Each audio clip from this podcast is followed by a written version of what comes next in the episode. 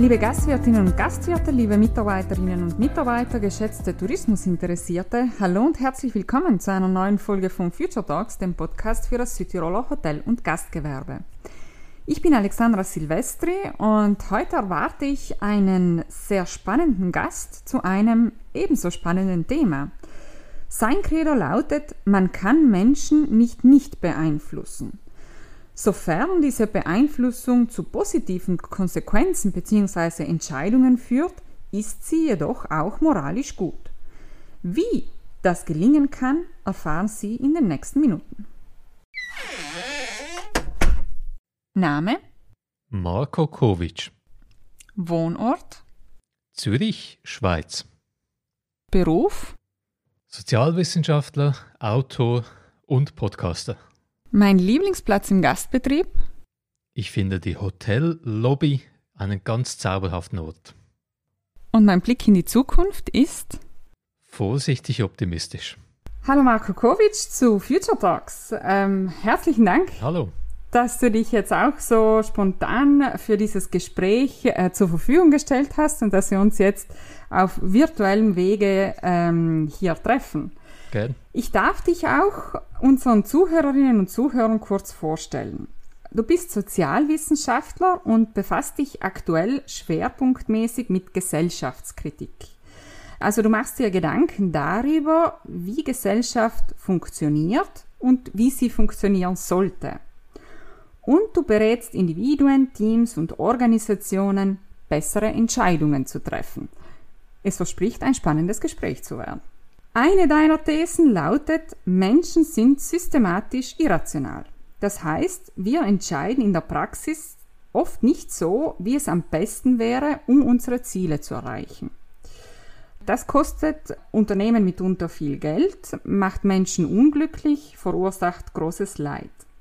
Das Schlimmste daran ist aber, wir wissen oft gar nicht, dass es überhaupt ein Problem geben könnte, oder dass wir möglicherweise auch eine falsche Entscheidung getroffen haben. Irgendwie ein Teufelskreis. Mhm. Wie kommst du denn zu dieser These? Ja, das klingt ja wirklich in der Tat nach einer steilen These. Das ist eine Grund- oder Urkränkung von uns Menschen, wenn man sagt, du bist eigentlich nicht so rational, wie du denkst. Ich kann mich da ein bisschen selber in Schutz nehmen. Ich bin nicht die erste Person, die das, diesen Gedanken hat, die diese These aufstellt. Und es gibt viel, viel Forschung im Bereich der Psychologie, der Verhaltensökonomie, die leider eben genau das demonstriert. Dass menschliche Rationalität, das Bild von uns als vernunftbegabten, perfekt rationalen Maschinen eine Illusion ist. Da gibt es ein paar Namen, die man vielleicht kennt, Richard Thaler oder Daniel Kahnemann, die in den letzten 30 Jahren wirklich dieses Thema aufs Tapet gebracht haben. Hey, diese Modelle des menschlichen Denkens, der perfekten Rationalität, ist das wirklich so, wie wir es in der Theorie glauben, oder ist die Praxis eine andere? Und dann hat sie wirklich gezeigt, in vielen, vielen Experimenten und in vielen praktischen Studien, ups, etwas läuft schief und es läuft systematisch mhm. bei uns allen schief. Irgendwie beruhigend, dass es bei allen schief läuft. Das ist natürlich schön und Trost. Wir sind nicht alleine, nicht du oder ich, sondern wir alle sind davon betroffen und wir alle sollten uns Gedanken machen, was man vielleicht besser machen könnte. Okay. Was bedeutet denn überhaupt Rationalität? Ich fange mal negativ an, was es nicht bedeutet. Rationalität wird ja manchmal verbunden mit der Vorstellung zum Beispiel, man darf keine Gefühle haben. Rational ist der Mr. Spock aus Star Trek oder Roboter sind rational. Das stimmt nicht. Rationalität bedeutet auch nicht, dass man hochintelligent sein muss, dass man wie ein Supercomputer ticken muss und dass man, dass man schon mit 15 oder mit 10 Jahren irgendwie äh, komplizierte Quantenphysik beherrschen muss. Das ist auch nicht Rationalität. Im Prinzip ist Rationalität als Idee ganz einfach. Es gibt so zwei Definitionen in der Literatur. Einerseits die sogenannte epistemische Rationalität und dann die instrumentelle Rationalität. Und das sind Begriffe, die schlau klingen, sind aber ganz einfach. Epistemische Rationalität meint, dass wir dann an etwas glauben, wenn wir gute Gründe haben, um daran zu glauben. Wenn ich zum Beispiel die Überzeugung habe, draußen regnet es, dann sollte ich gute Gründe haben, um das zu glauben. Wenn es draußen trocken ist und die Sonne scheint und ich glaube, dass es regnet, dann stimmt da etwas nicht. Dann bin ich in dieser Überzeugung nicht ganz rational. Und die instrumentelle Rationalität knüpft dann daran an und postuliert, dass wir dann instrumentell rational sind, wenn wir unsere Ziele möglichst gut erreichen. Wenn wir also Entscheidungen so treffen, dass die Ziele, die wir haben, maximal gut erreicht werden. Ich sage mal ein banales Beispiel. Ich werde nächsten Monat nach Kroatien gehen, meine alte Heimat in die Ferien, und ich habe einen Flug gebucht. Und ich war instrumentell rational, weil ich einen Flug nach Split gebucht habe, nach Kroatien. Wenn ich einen Flug nach Bukarest gebucht hätte, dann wäre ich nicht so rational, weil dann wäre ich meinem Ziel wortwörtlich mhm. nicht wirklich näher gekommen. Und wie erkenne ich nun, ob ich oder dass ich irrational gehandelt habe? Erkenne ich das überhaupt?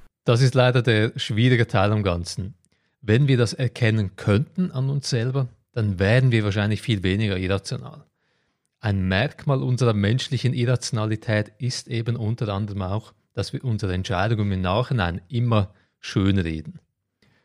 Wenn man ein überteuertes Auto kauft, das man nicht braucht, sagt man sich im Nachhinein, ja gut, das ist eine Investition in die Zukunft und das ist ganz ein tolles Modell und so weiter und so fort. Die Irrationalität, die wir haben, die ist eben ganz subtil. Die läuft über die sogenannten kognitiven Verzerrungen, Biases, die wir haben im Denken. Und wir sind ziemlich, ziemlich schlecht, die zu erkennen, weil die wirklich Teil unseres automatisierten Denkens und Handelns sind. Wir sind ein gutes Stück weit mhm. machtlos gegen diese Biases. Also ich versuche kurz zusammenzufassen. Auch wenn wir Menschen denken, wir seien grundsätzlich rational und treffen unsere Entscheidungen aufgrund von rationalen Kriterien oder Maßstäben, sind wir es in Wahrheit gar nicht so. Ähm, wie können jetzt nun Unternehmen diese Erkenntnis für sich nutzen, um Kunden zu irrationalen Entscheidungen zu verleiten? Und ist das überhaupt moralisch in Ordnung?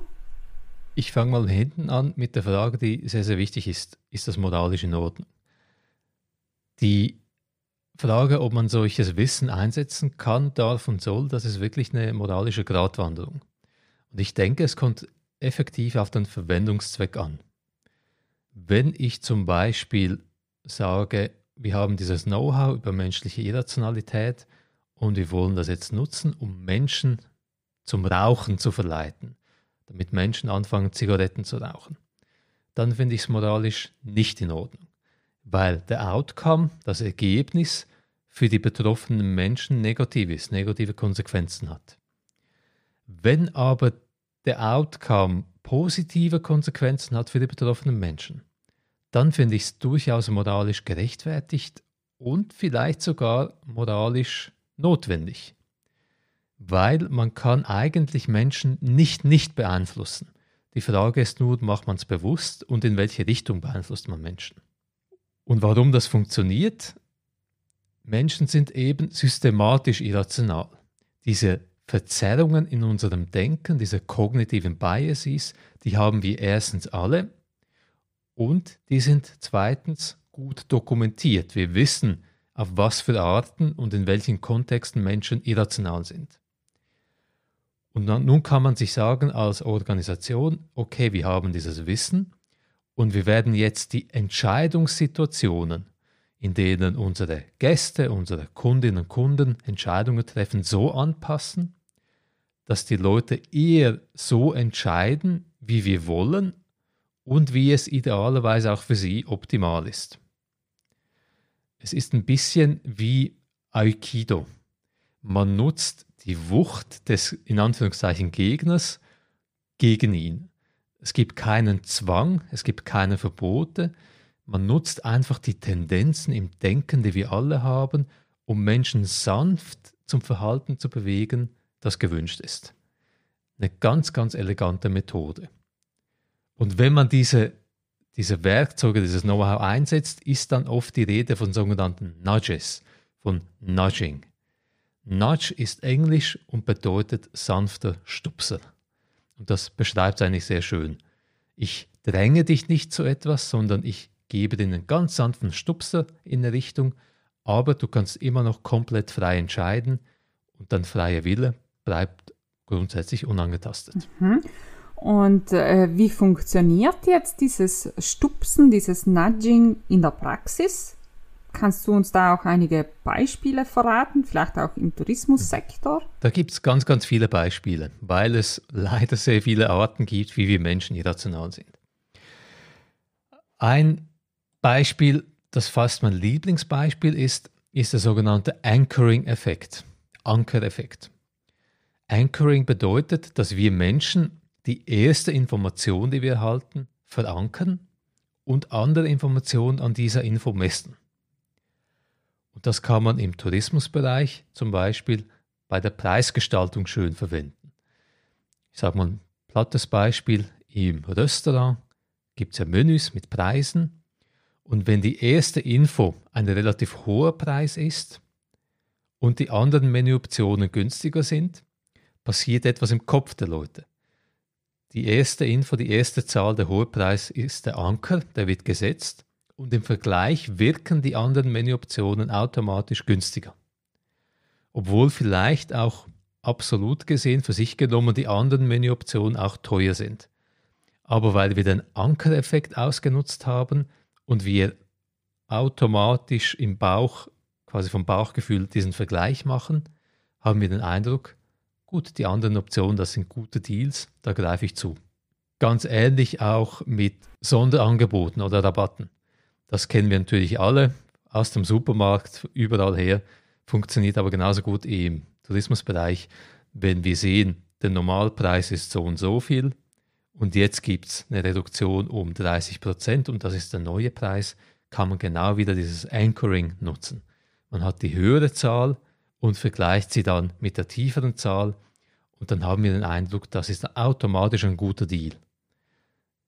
Es könnte aber sein, dass die tiefere Zahl in Tat und Wahrheit eigentlich nicht so günstig ist, aber weil wir den Vergleich machen, wegen des Ankereffekts, greifen wir dann eher zu. Ein anderes Beispiel, das ich schön finde, das ich wirklich als Anregung auch mitgeben möchte, wenn es im Gastrobereich ist. Picture Superiority. Bilder. Im Gastrobereich ist es ja nicht unbedingt akzeptiert, teilweise verpönt, dass man zum Beispiel auf Menüs Bilder setzt, weil das irgendwie zu billig wirken soll. Aber wir wissen, wenn man Menschen auf etwas neugierig machen will, wenn man ihnen Lust machen will auf etwas, dann sind Bilder viel, viel stärker als Wörter. Ein Menü, wo man ein Bild sieht des, des Menüs, ist viel stärker emotional als ein Menü, wo es schön ausgeschrieben ist mit Wörtern. Also wenn ich ein Bild sehe von einem, ich sage mal, Schnitzel, ich esse keine Schnitzel als Veganer, aber jetzt als Beispiel, dann bewegt mich das viel stärker, als wenn ich eine Beschreibung sehe, das ist ein Wiener Schnitzel. Also wenn man Leute anlocken will, kann ich Bilder nur empfehlen. Okay. Ähm. Soll ich noch ein drittes Beispiel nennen?